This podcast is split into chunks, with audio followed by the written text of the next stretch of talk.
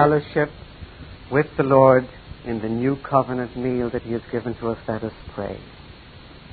Abba, Father, we thank you in the grace of Christ and in His righteousness that we have fellowship with you in the Holy Spirit.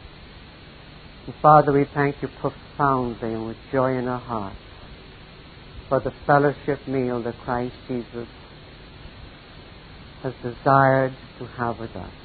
Father, in his own words, he said, With desire have I desired to have this meal with you. Father, we pray that likewise, that you will give a longing to our hearts, a desire to fellowship with him, and that we would have fulfillment and know the benefits of this meal that he has left us as the sign of the new covenant, as the title deed that we have that we belong to Him.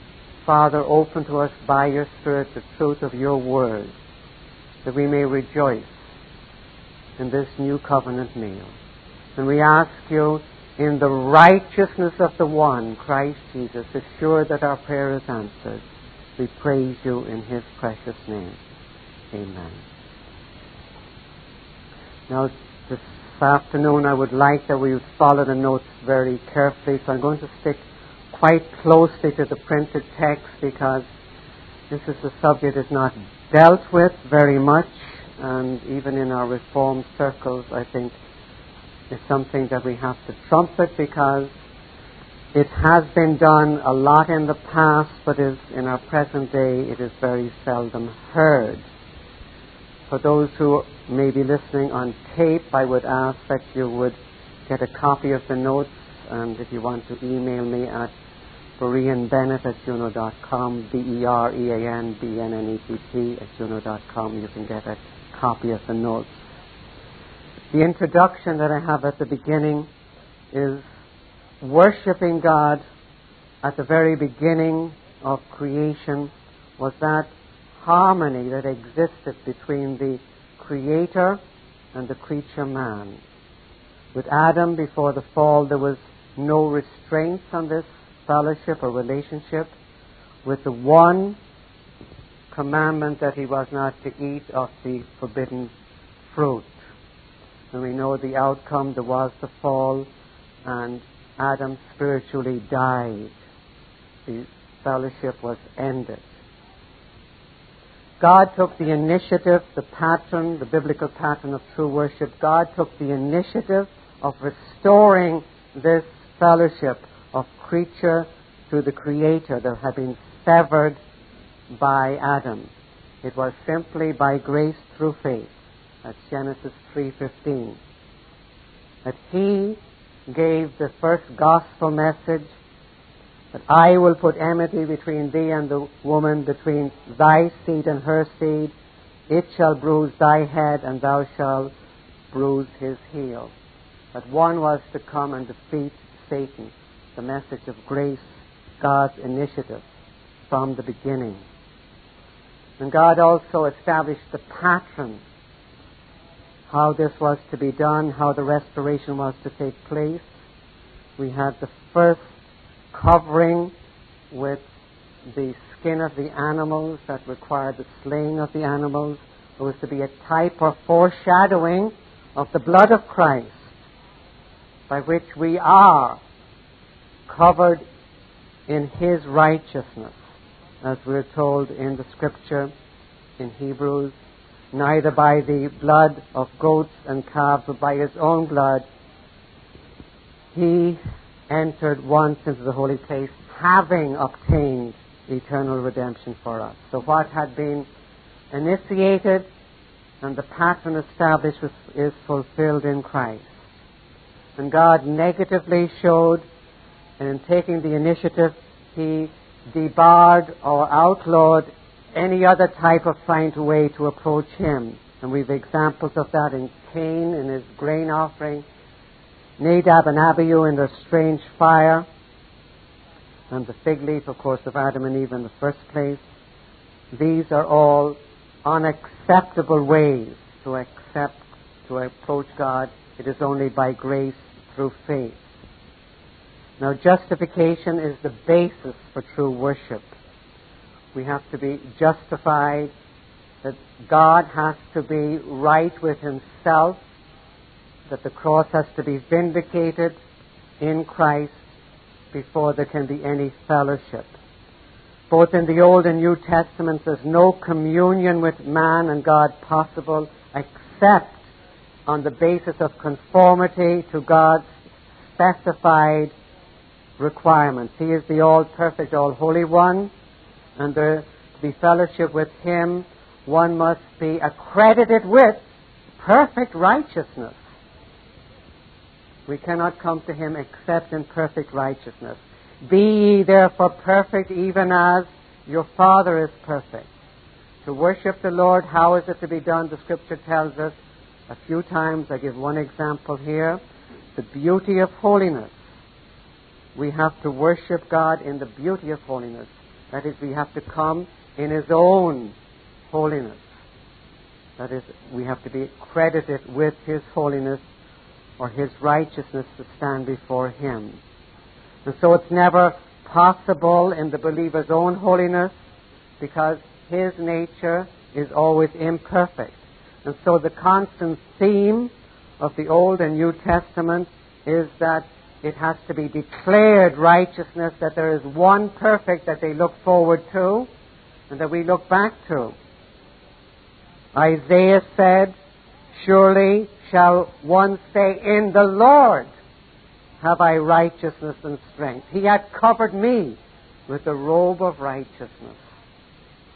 And the Old Testament saints trumpeted the same, their strength and their salvation. My mouth shall show forth thy righteousness and thy salvation all the day long. I will go in the strength of the Lord. I will make mention of thy righteousness, thine only. The wonder of that Psalm 71. It's often where I go if I'm tired at night. I go to Psalm 71. I will make mention of thy righteousness, thine alone. Because that's the basis of all fellowship.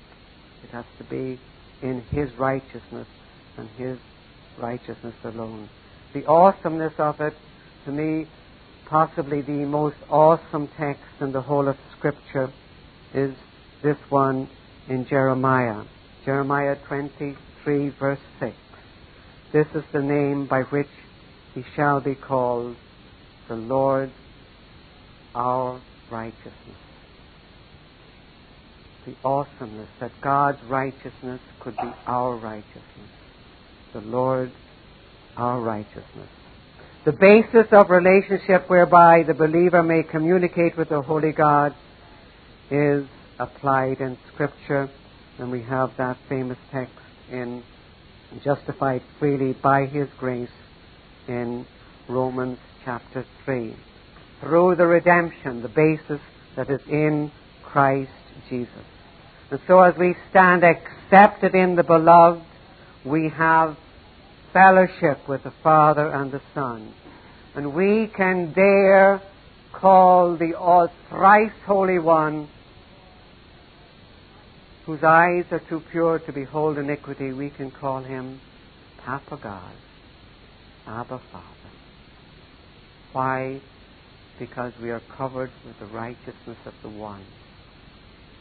And we have this intimate relationship through the Holy Spirit with the Father and the Son. We turn now to page three of the notes, whereby we come to what was foretold and what comes to place the new covenant spoken about in the old, whereby we have real affectionate communication with God.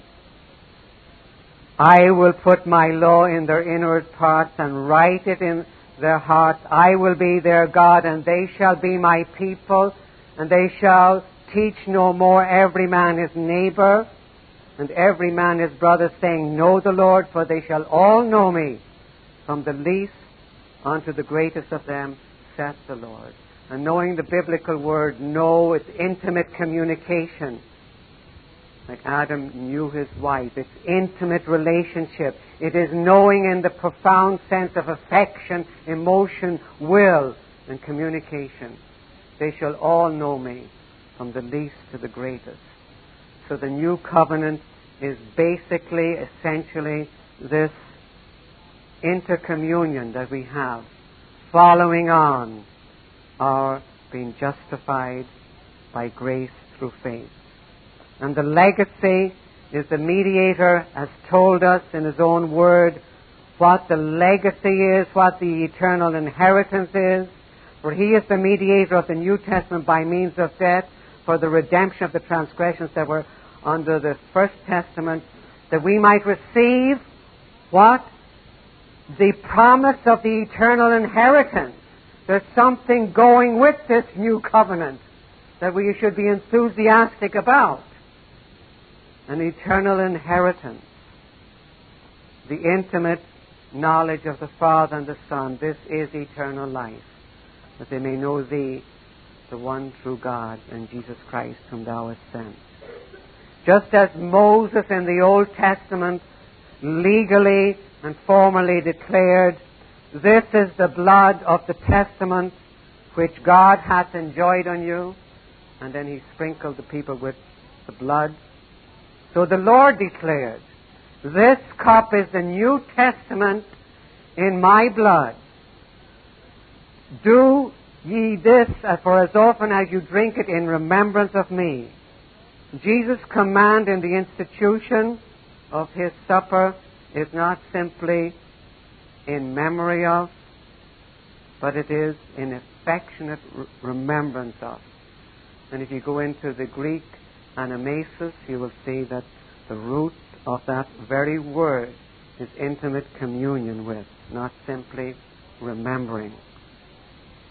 The Apostle Paul puts stress on the idea of togetherness in the Lord's Supper when he says, The cup of blessing which we bless, is it not the communion of the blood of Christ? The bread which you break, is it not the communion of the body of Christ?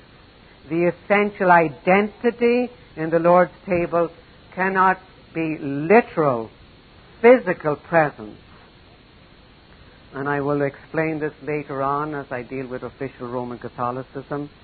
It cannot be because that would be breaking Scripture, would be Scripture contradicting Scripture.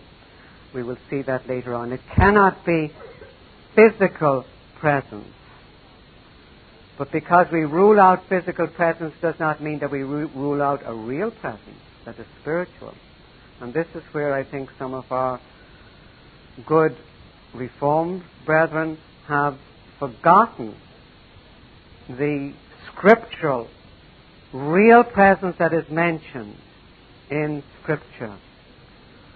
In the New Jerusalem, when we reach the New Jerusalem, which we all look forward to, we know that we shall see him as he is and we'll have intimate communion face to face.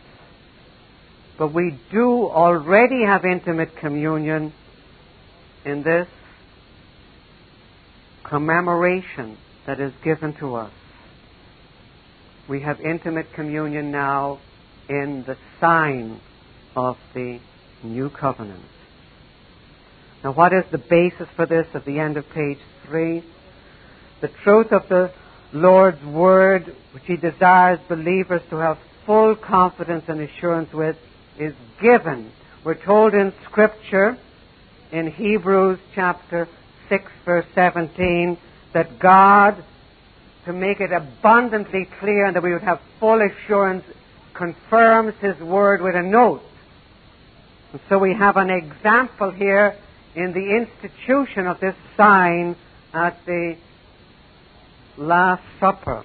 The Lord confirmed it legally. He said, This cup is the New Testament in my blood, which is shed for you. We saw just a little while ago why legally Moses did it. Now Christ Jesus legally makes the declaration that this is the New Testament. He is declaring legally that he belongs to you and to me. He belongs to the believers. Just as we have a marriage vow ceremony, or you get a title to a deed of a car or a house or something, you get the legal handing over of possession. Here we have the legal institution of the sign of the new covenant. And it is confirmed, uh, like the scripture says, with a note. So if something is serious, this is absolutely serious. The Lord is telling us this is the new covenant in His blood. Quite clearly and emphatically.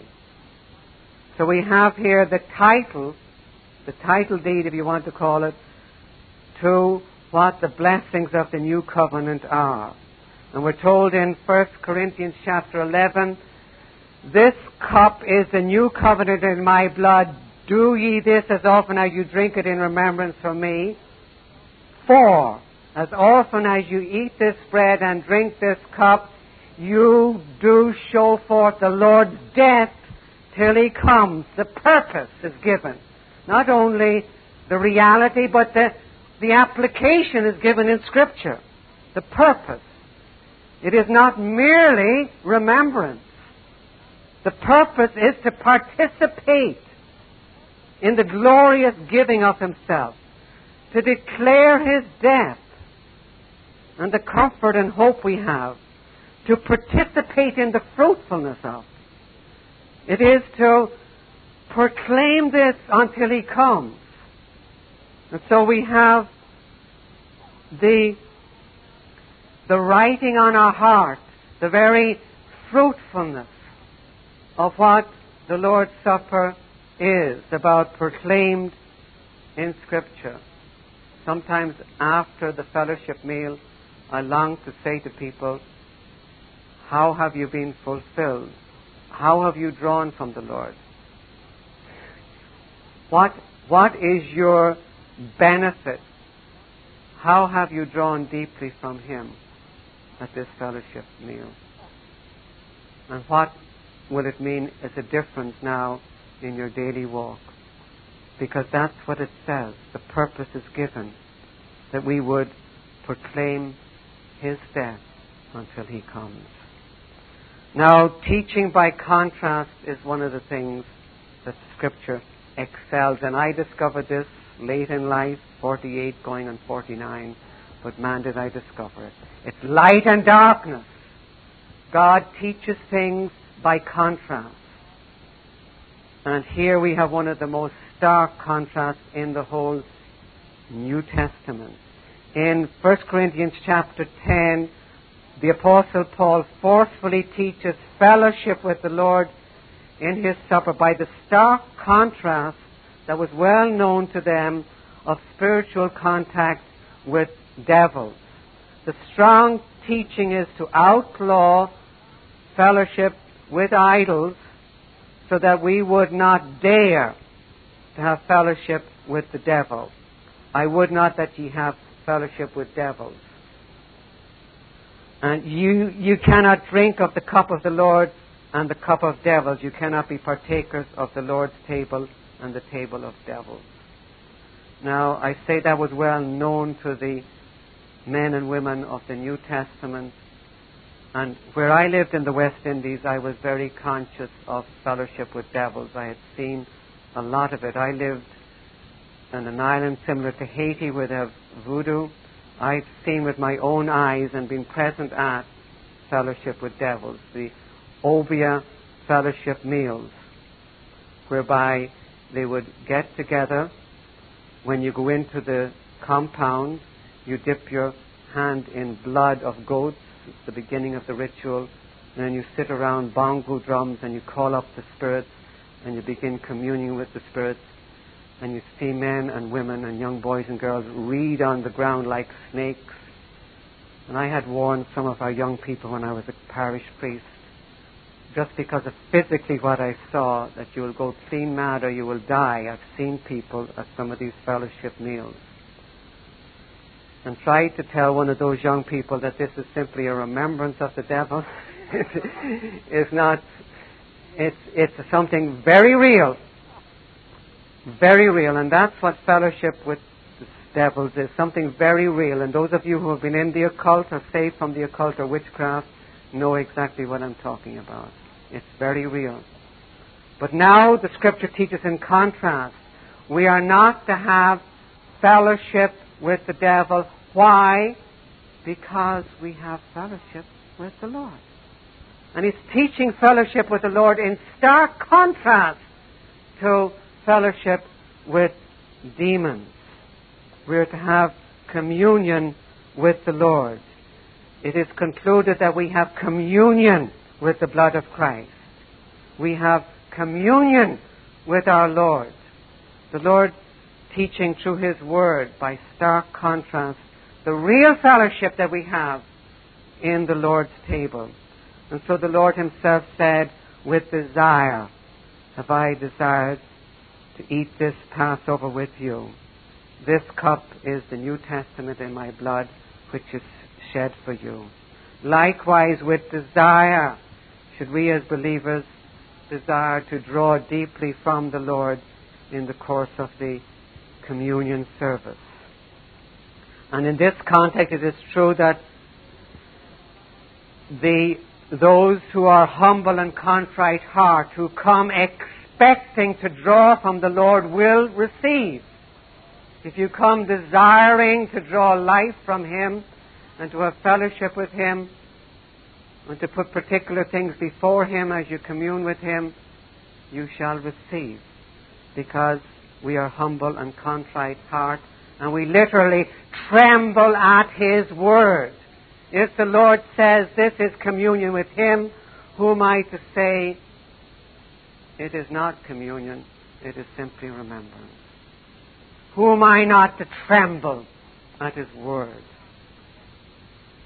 Blessed are they which hunger and thirst after righteousness, for they shall be filled. If you really desire to be filled at the Lord's table, that He does. The restrictions on true worship.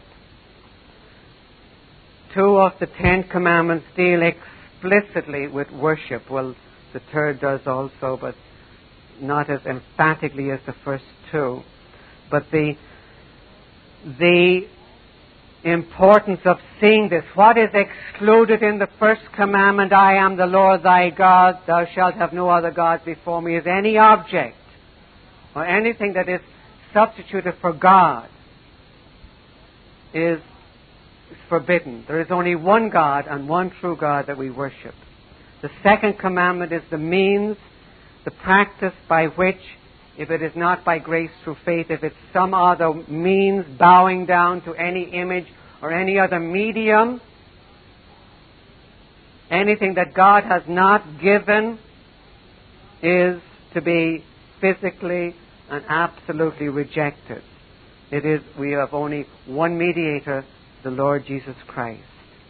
And the second commandment rules out all any other mediation. Believers are a spiritual house whereby we have fellowship with the Lord, and that is one of the four things that was laid out in Acts 2:42. The gospel is a spiritual message of trusting in Him. And while the gospel comes first and the Lord's table is secondary in that, on that aspect, one is based on the other. Our fellowship in the Lord is because we have been convicted and that we are now covered in the righteousness of the one. On page six, I lay out from Scripture the one sacrifice once offered. The Holy Spirit in the book of Hebrews makes it abundantly clear that there is just one offering that is said twice there's now no more offering. There's one offering.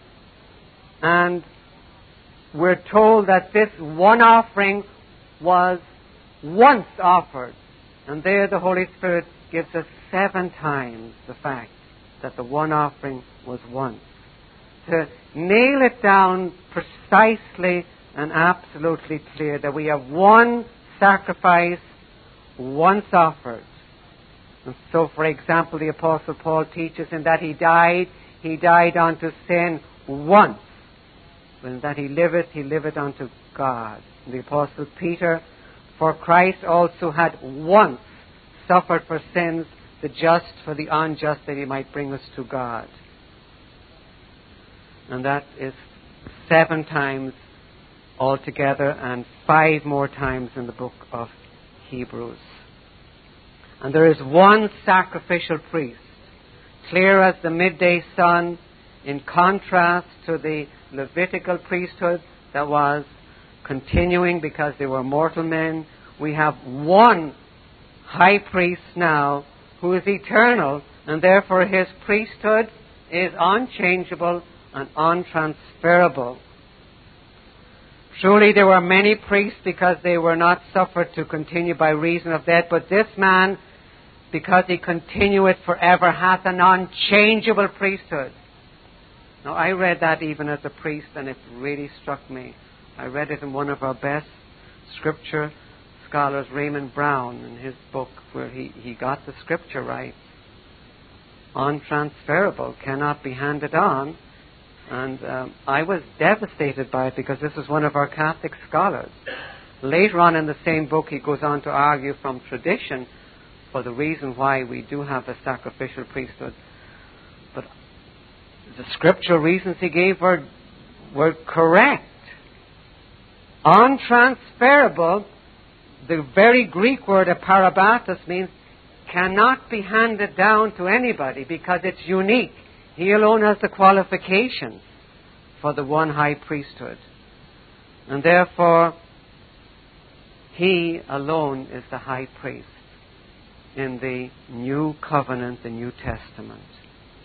And he freely laid down his life, as he said in his own words, I have power to lay it down, and I have power to take it up again. And I give there at the end of page 6, going into page 7, the qualifications holy, harmless, undefiled, higher than the heavens. Who fulfills those? Is there anybody on earth who calls himself a priest? Is anybody fulfills those criteria? There's only one person. That resume is only only fills one the man, Christ Jesus. It fits only one, higher than the heavens. The Lord Jesus is the sole sacrificial priest of the New Testament, and his work is, as he said, to tetelestai, it is finished, legally done. And has been wonderfully explained to us, the veil was torn from the top to the bottom, showing it was God's work, to the bottom. The Old Testament was finished. We now have the New. The summary of these truths are given that we now have a high priest who's seated at the right hand of the throne in the majesty in heaven, and that there in the presence he intercedes for me. And if we do love him, we hear his word, and he comes to abide with us. The false worship of the Roman Church, and I think we've got to see this because we've got more people running into the woman who sits on the seven hills, and it is, it is important that we see just exactly what Rome says in her own official words. I give an overview first. The, since true righteousness is not available when you have a false gospel, Rome has to manipulate or manufacture her own paraphernalia for worship, and so she has devised an outward portrayal or a proclamation of her own false gospel, which she does in what she calls the Mass, uh, which she calls her depiction of the Last Supper and of the crucifixion of Christ. She claims in her Mass that she has the culmination of all worship, that it's the source and summit of all worship, and she says it's again the sacrifice of Calvary and it's propitiatory. It is offered this day to appease the wrath of God. We'll see this in the actual words. Scripture says that He is King of kings and Lord of lords, and He is gloriously reigning. Turning to page 8, I begin with some of the official words. And I want to read and give you the exact words. I give in the footnotes where this can be found. Check any dictionary, whether it's from a Catholic university or any Catholic dictionary or any ordinary dictionary, immolated means killed or sacrificed. So to say, Our Lord is killed or sacrificed at their table. That's literally what they say. And they say it was for this immolation that this sacrifice was entrusted to the church, and of course they mean the Roman church. The same council endorsed many times Trent, and of course the New Catechism endorses Trent. What does Trent say that is endorsed modern times by the Catholic Church? If anyone says that the sacrifice of the Mass is one only of praise and thanksgiving, or is a mere commemoration of the sacrifice consummated on the cross, but not a propitiatory one, and that it profits only who receives and ought not to be offered for the living and the dead, for sins, punishment, satisfaction, and other necessities, let him be anathema that's eternally cursed or damned to hell. If you do not think that this this day in Austin where the priest had a table or an altar and he said he had Christ's body and blood, that that's a real sacrifice. If you do not say it's a real sacrifice, you're to be condemned to hell. That's how serious the Catholic Church takes its teaching on a literal sacrifice at their table or their altar. Diametrically opposed to this, of course, you have the words of the Lord. He said, Take and eat. He was not addressing his Father in heaven in sacrificial terms. He was talking to the believers, the apostles. He did not say offer and propitiate. He said simply take and eat. Continue Rome's official word where I have here in dark print. Consequently, the Eucharistic sacrifice is the source and summit of the whole Catholic worship and of the Christian life. The faithful participate more fully in this sacrament of thanksgiving, propitiation, petition, and praise not only when they wholeheartedly offer the sacred victim and in it themselves to the Father with the priest, but when they receive this same victim sacramentally. So they, like the priest, are offering what? A victim. They have a victim on their altar and they're offering a victim. We have people offering Christ which is absolutely blasphemous. He by himself purged their sins. He alone offered himself. He was the spotless one to offer himself. There's nobody else worthy to offer him. And then he never was a victim and is not now a victim. So it's uh, he never was a victim and never will be a victim and never is not presently a victim look at some of the words. I give some of the words, and these are very hard for me to say because for many years I said these in Latin and then in English in the exact words given. Eucharistic prayer number three, it's at the end of page eight. I used to pray, Look with favor on your church's offering and see the victim whose death has reconciled us to yourself. Now we had actions to go with that, and as I said those words, look with victim, I would do this pointing to the bread, that this was the victim. Just as later on I held up and said, Behold the Lamb of God. I was sh- showing the victim. And that is how horrendous this teaching is. And how sacrilegious it is to say that you have this day, this morning, on this altar, here in this city, a victim who's Christ Jesus. Rome continues to repeat this commandment of offering oneself, and this is the dramatization of the works gospel. Therefore, the Eucharistic celebration on top of page 9 is the center of the assembly of the faithful over which the priest presides. Hence, priests teach the faithful to offer the divine victim to God the Father in the sacrifice of the Mass and with the victim to make an offering of their whole life. You offer your blood with His blood. I remember I said that to people. You offer your pain. I remember kneeling beside cancer patients even when they're dying and said, offer your pain with Jesus' pain so that you can merit. How, how loathsome but that's, I was teaching what I was told to teach. that you are to offer yourself. A dramatization of Satan's message. To claim this, what they say in this passage, is to negate Scripture. What do they say? Let us read these exact words. This divine cel- sacrifice which is celebrated in the Mass, the same Christ who offered himself once in a bloody manner on the altar of the cross, is contained and is offered in a non bloody manner. They're saying three things here Christ, that the sacrifice is offered, that is the second one. First is contained that Christ is physically present, and then the third thing is that it's in, a non bloody manner. Looking at the first one, is he contained physically? Scripture says Christ is not entered into the holy places made with hands, which are a figure of what is to come into heaven himself. Christ physically is in heaven. When he comes back, all eyes will see him. It'll be like the lightning from east to the west. Every eye will behold him. He is now physically in heaven. To say that he is in something made with hands is blasphemous and idolatrous.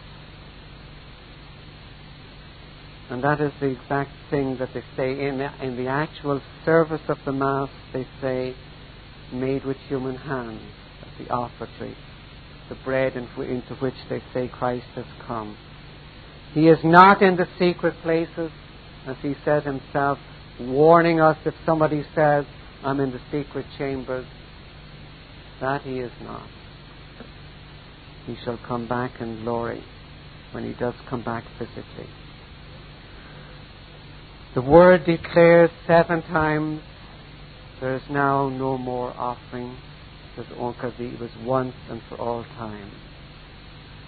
And for anybody to deem that they could offer him is absolute pride and arrogance before the All Holy God. On page 10, when he had by himself purged our sin, sat down at the right hand of the Majesty and High, quoting from Hebrews chapter 1, verse 3. Measured in biblical terms, the worship of God is in this way absolutely contrary to what God says. It is speaking against what God says. Who needed not daily as those high priests to offer up sacrifice. The very thing that Scripture says we do not need, the priest is told to offer up daily the sacrifice of the cross. And to say that he is contained or he is offered or that it is in a non bloody manner. A non bloody manner is uh, a good example of an oxymoron, a contradiction in terms. Without the shedding of blood, there is no redemption.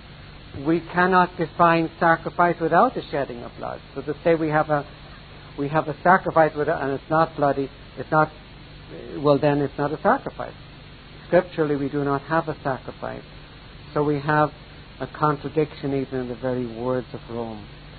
Now this is a hard bit and I really ask you to stomach this because and to see so that you can have compassion for those inside Rome what Rome says. We have inside Catholicism some orders, like some sisters of perpetual adoration. You know, there's different orders of nuns.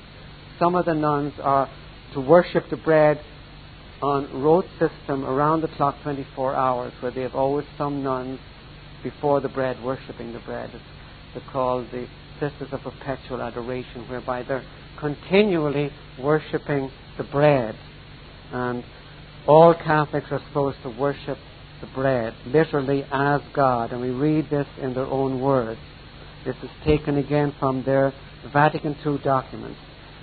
There should be no doubt in anyone's mind that all the faithful must show to this most holy sacrament the worship which is due to the true God, has always been the custom of the Catholic Church, nor is it to be adored any the less because it was instituted by Christ to be eaten.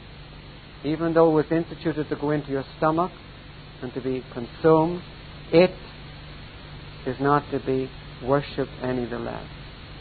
You are to worship the element, worship the bread. And that is gross idolatry. I have in my own life for over 40 years gone down and bowed to the bread. The reason why Ridley and Latimer would not bow to the host, why they went to the stake at Smithfield and were burnt, was because they would not bow to the bread.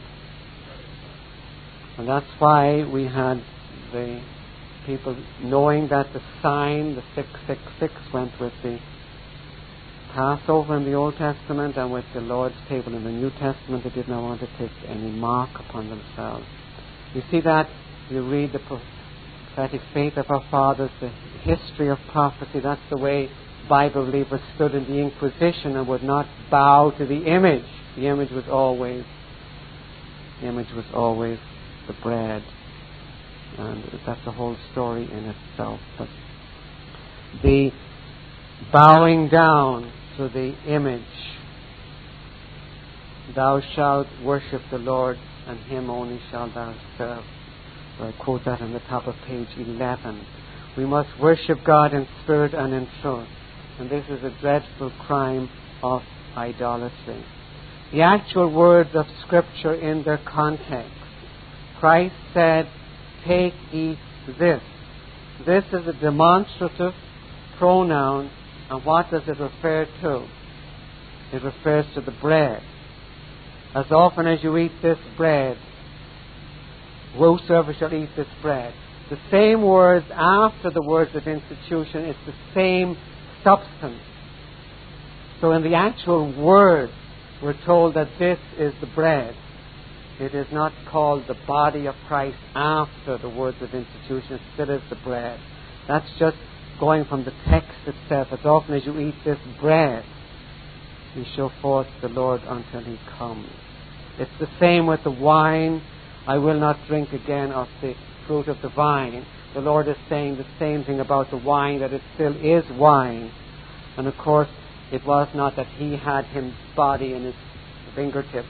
You know, the, the thing is ludicrous that he would have been holding himself up between his fingertips or handing it in his hand. Uh, it just cannot be physical, uh, Lord, because it is in sign that He is giving us the typification of His body and of His blood. So nothing else can be taken from the words itself.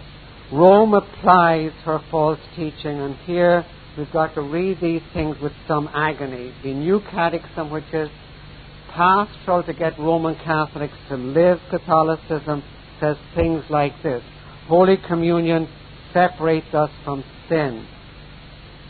The body of Christ we receive in communion given up for us, the blood which we drink shed for many for the forgiveness of sins. They look to the element itself as separating. They look to the material thing. The priest is to bring it to their house. You're to give it to the dying. And so they look onto the bread for life. And this is really sad. It's the exact same sin that Aaron fell into, where he said, they, These shall be your gods, O Israel. And they look to the golden calf. You're looking to another, you're looking to something as substitution or being a medium for God. But we have only one mediator, and that is Christ Jesus, and now He's in the heavenly. So the priests, genuflex, were told in the actual words of the Mass on page 11, these are actual words from the instruction in the saying of the Mass, hold the host elevated slightly above the paten, and the priest says, This is the Lamb of God who takes away the sins of the world. Holding up the bread, to say, This is the Lamb of God. And so what is proclaimed to be Christ is a piece of bread. That is absolute deception. And that's what millions and millions and millions, 60 million here in the United States, That's a huge number. Over 1 billion worldwide. Of course, not that many practice. In the West Indies, we had sometimes between 5 and 10 percent practicing. So a lot of it is only on the books, but it is still a, a huge number of people. But people who are engrossed in a strange doctrine and strange teaching, which is teaching the message of Satan and then a dramatization by which you get into gross idolatry. The Catholics say the Eucharist preserves some future mortal sins, again looking to the bread. And they talk about the sacraments are powers that come forth from the body of Christ. They look at the powers that are in there as, if, as they, if they were efficient causes of God's dealing with mankind. And we will see tomorrow morning in the Bible study that we do, or the, the, in dealing with Catholicism, where they say priests have received a power from God that He gave neither to angels or archangels.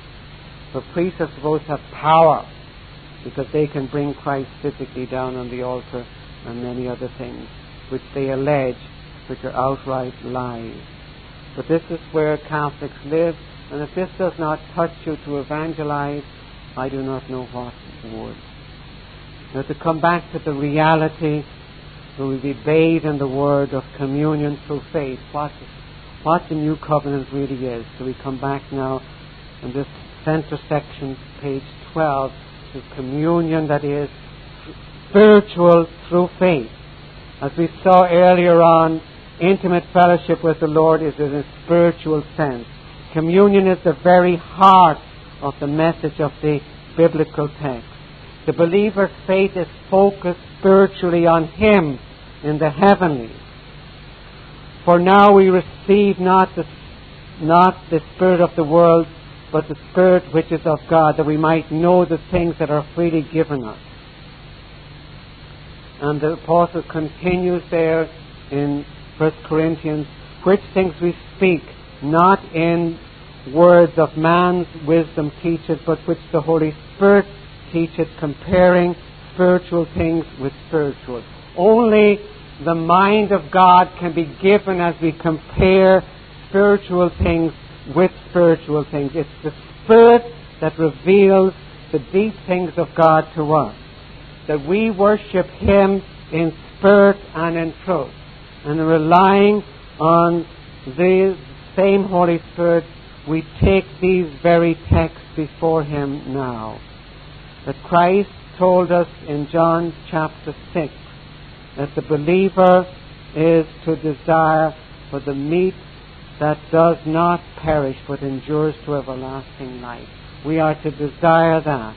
Now there is a differentiation which I make, and I think it's important to see, between John 6 and the Lord's table.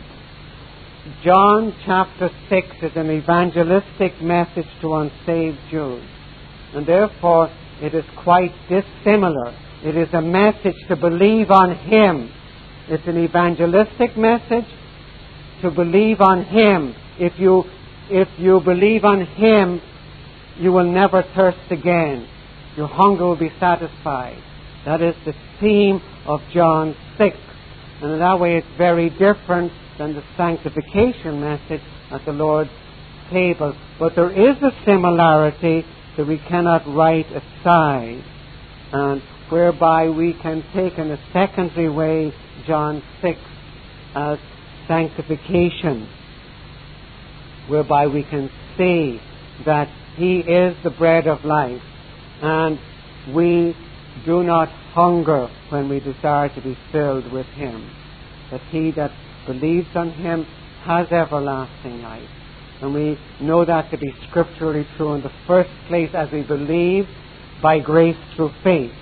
But in a secondary way, when we desire, with desire to have fellowship with Him at His table, we can draw life from Him and drink deeply from Him and be again filled up with Him with the absolute fullness that we desire as He gives unto us and we drink deeply of His Spirit in the communion that we have. So the the differentiation is that we are desiring with desire and applying these John 6 spiritually to the Lord's table that we would participate in His table with Him as He has given it to us with equal words of desire. We do it in the one mediator and knowing where he is positioned in the heavenly. It is of utmost importance that we see this spiritually as I declare it's not anything that could anyway be anyway physical, but it is desire with him as we have access. And this is on the last page whereby we have now access as it says there in Romans 5, verse 2. It's by faith. The scripture always says we have access by faith. It's by a spiritual communication with Him as He is in the heavenly that we can come into communion with Him. But I plead with you that we see just what the Lord has given to us. The pledge that He has given to us, the title deed, the assurance, what was confirmed with the note, the sign of the new covenant. Is this meal that He has left to us. And that we should take our time as we celebrate it so that there is real fellowship with the Lord. And how, I ask you, can we have any fellowship with believers if we have not communed with the Lord? If we have not drunk deeply of Him, how can we ever fellowship about Him with others if we have not drunk deeply with Him? And this is the time and the place to drink deeply. It's not that we do not drink deeply of commune with the Lord day by day. Praise God, we do. That is eternal life, and that's the daily walk and fellowship we have with Him.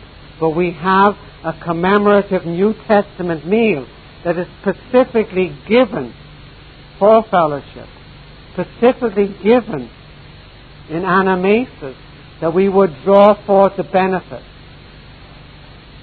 and I would love in our churches that we would have testimony given of how people have drunk deeply, whereby you have taken at fellowship meals explicitly certain things before the Lord in this particular fellowship meal, and that you have seen explicit, detailed answer afterwards as you had fellowship with the Lord. To see that this New Testament covenant meal that we have, that is the sign of the new, is reality, is a real spiritual encounter with the Lord. And that we have the fullness of what it is to be reformed and reforming. We have the fullness of what the Lord has given to us and that we praise Him for what He has left to us as our title deed. And so my last prayer is that prayer in Ephesians 3 that He would give us the length and breadth, the height and the depth of desire and longing that we could be fulfilled in Him who fulfills all things. Father, we just praise you. Father, we praise you for the awesomeness of who you are. We praise you for your awesome holiness and for the righteousness of Christ that you cover us with so that you would be justified and that we justified in him could have communion with you. And Father, we thank you for the communion meal. Father, give us an awesome, holy expectancy as we come to the meal, to fellowship with Christ and to draw deeply.